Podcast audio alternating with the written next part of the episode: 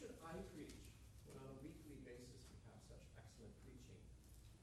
Even when Father Martin is not preaching, we get to hear from Father Andrew, from Michael Strachan, excellent and faithful preachers in their own right. As I've considered my own modest contribution this morning, my only justification is based in Father Martin's generous and gracious heart. His invitation to me stems from his vision that people's gifts be developed and used, and for that I am humbled and grateful. Whoever would be first must be least of all and servant of all. These are the difficult words we have meditated on over the past month in our continuous lectionary readings through the Gospel of Mark. Today we are confronted once again with this idea. Why? What does it mean to be servant of all? What is a good theology of service? We might be surprised to find James and John, having heard Jesus' teachings, putting themselves forward to sit on either side of Jesus in glory. What a question they ask. Uh, we would like you to do whatever we ask of you. Uh, let us sit at your right and left sides. I, I picture James and John taking their caps off and wringing them in their hands and pushing each other forward. No, you ask. And uh, we're not quite sure why they ask for this privilege.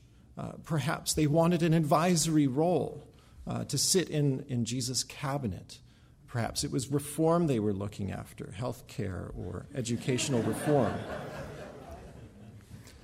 Their forward and brash self promotion might be pardoned if we hadn't already observed the argument among the disciples pertaining to who was to be the greatest among them.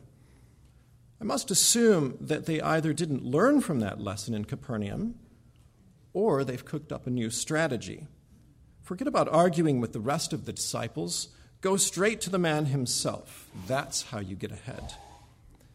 Jesus' gracious response points out the flaws in their thinking. First, they are asking the wrong question. If one wants to be with Jesus in his glory, he must be with him in his suffering. To drink the cup or to be baptized is to partake in the way of Christ's suffering. I think the audience of Mark, aware of the sacramental language of the drink and baptism, is made aware of the meaning of what Jesus is saying in ways that perhaps James and John are not aware. And we get a privileged insight into what Jesus is saying. The sacraments, as reenactments of Christ's suffering, are here pointed out as the path James and John must take if they are to realize the kind of closeness to Jesus they desire. James and John are not deterred we're fine with that. Bring it on. Here, Jesus continues to correct their errant thinking. Having cleared up any misgivings about what discipleship means, Jesus promises them that they will indeed partake in the drink and baptism of Christ's suffering. The second flaw in their thinking now has to do with their understanding of Jesus himself. The brothers have assumed that Jesus' mission has been to establish his authority and power. Therefore, it would be appropriate in their eyes to hitch their wagons to this rising star. What Jesus reveals, though, in verse 40, is that his submission to the Father is diametrically opposed to even the appearance of authority. Jesus' earthly existence was predicated on serving others even to the point of suffering and death. Jesus in verse 40 does not even presume to know the plans of God the Father, even though in his divine nature he has access to such knowledge in his person. He takes upon himself the mantle of servant rather than the mantle of authority. You can imagine that in the close knit community of Jesus' disciples. They must have overheard the brothers' application. The disciples are indignant with James and John. Even so, I do not think they are indignant for the right reasons. It is not because they have a superior theology that they are indignant. They are only sorry for themselves that James and John have cut in line.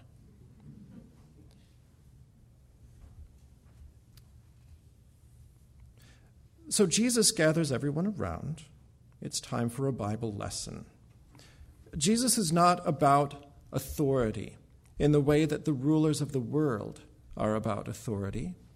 Instead, whoever would be great among you must be your servant, and whoever would be first among you must be slave of all. It is the same master idea of these central chapters of Mark. It is an upside down kingdom. For even the Son of Man came not to be served, but to serve, and to give his life as a ransom for many. Here is the theology of Jesus' earthly ministry. This is what the disciples have bought into, whether they realize it or not.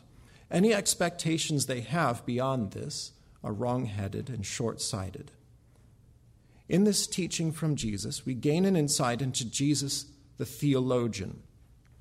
His self identity and the urgency of his mission is informed by one of our other readings today. Isaiah 53 is quoted by Jesus at the end of his teaching he is to give his life as a ransom for many. Isaiah 53 is one of the epicenter passages of the Old Testament. It is a song about a servant who suffers excruciatingly, is shamed, ridiculed, and rejected. The suffering servant of Isaiah 53 suffers voluntarily and vicariously, giving up his life for the benefit of others. Isaiah 53:10 specifies that his soul makes an offering for sin. The centrality of Isaiah 53 in the teaching of Jesus and the church's understanding of his life and ministry cannot be overestimated. Undermining the prominent expectation that the Messiah would usher in the glorious kingdom, Isaiah 53 speaks of a messianic figure that suffers and dies for, for the sins of his people.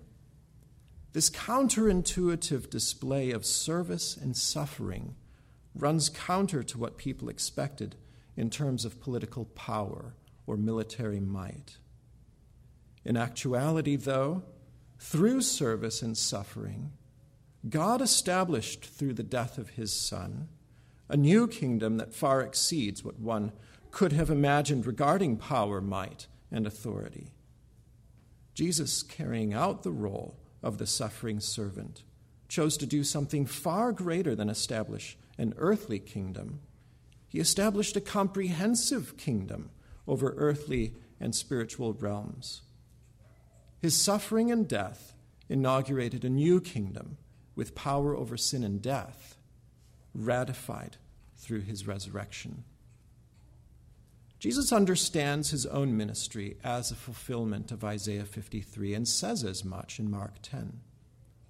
By extension, he would have his own disciples follow in his footsteps, to continue on humbly serving others.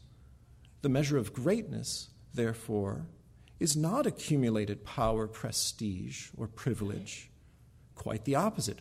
Jesus measures his own ministry by the standard of serving others. It is the measure he holds up for his disciples. The order of the kingdom of God consists in the measure of service. I call this a difficult teaching not because it is difficult to understand. We can make sense of the teaching well enough. As a simple working definition, service, as Jesus defines it here, is to do that which brings benefit to others that which is of the highest value is not determined by the number of people under my authority, but by the number of people who gain genuine benefit from my humility. Where the difficulty enters is that this teaching runs counter to our human nature. Humility, servitude, divesting ourselves of resources such as time, money, and energy are things we go to great lengths to avoid. It is in human nature to seek our own welfare and to promote ourselves. This leads me to consider two ways in which misunderstandings of this idea of the least being the greatest and the greatest being the least, pull us away from truly embracing the heart of Jesus' teaching. I confess that an Aristotelian ethical reasoning is at work here. The virtue of service stands between two vices at opposite extremes. We are pulled in our affections and desires to either seek our own greatness or to act in servile ways, neither of which achieve the great virtue Jesus sets before us. To illustrate my first point, let me draw upon my work environment. I teach seventh graders at Clapham School. I really delight in the sense of humor students have as they enter the teen years. I often hear any of my students, when they line up uh, to leave class or something, say something like this, particularly the one who winds up in the back of the line The last will be first, so I will be greater than you in heaven. Now, this joking is all in fun, and it really isn't fair to pick on them for social commentary. But at one level, I think it's hilarious to see them desperately trying to leverage Scripture to make sense of things like fairness, inequality, position, and the like. If everyone wants to be first in line, then if I wind up at the end of the line, I can at least play the Jesus card.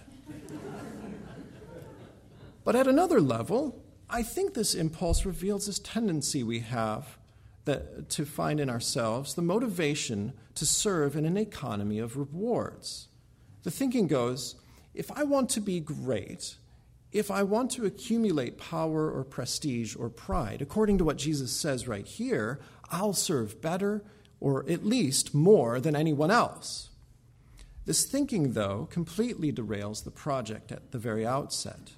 If a person's attitude is self focused, this is not the kind of service Jesus demonstrated, nor what he calls for. This misunderstanding can lead to very productive acts of service, but begins with improper motives. A second misunderstanding is to do any and every act of service available to a person. There's a slavishness to do a job, any job, regardless of the genuine goodness it might aim to achieve. Doesn't matter what's done. If it's service, it's good enough for God. But is it possible that there are many things that are done for God that are trivial at best or counterproductive at worst?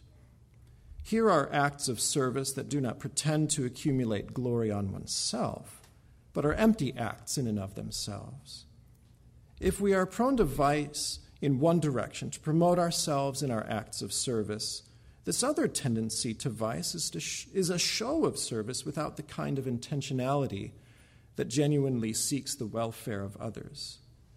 In both cases, it is a misguided affection or desire that undermines the act of service.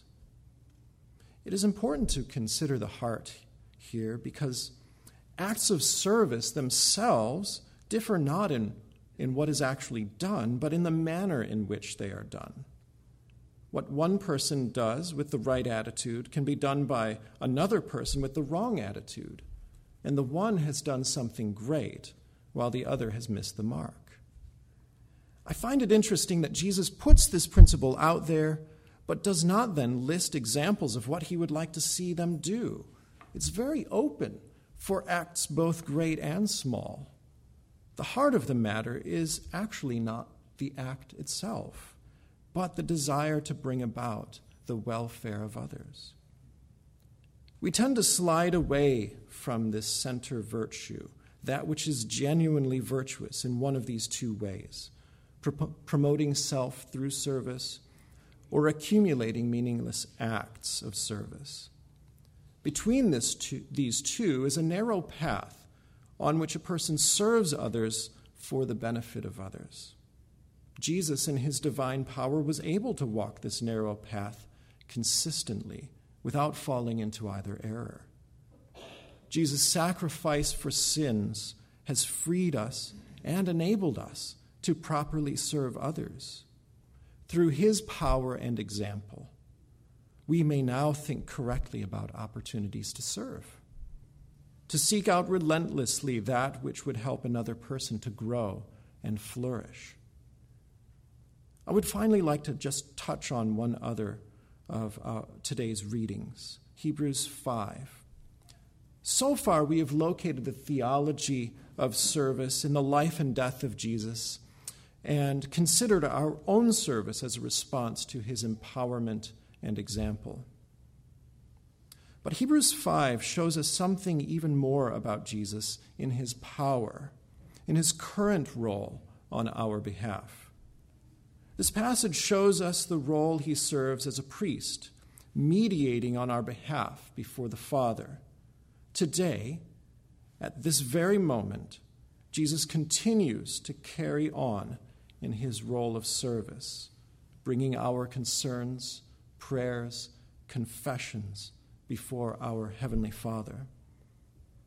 His kingly rule is not one uh, marked by domineering overlordship, but one marked by service. I think this rounds out our considerations of a biblical theology of service. Service was not a role Jesus played in his earthly ministry and then discarded when it was no longer useful.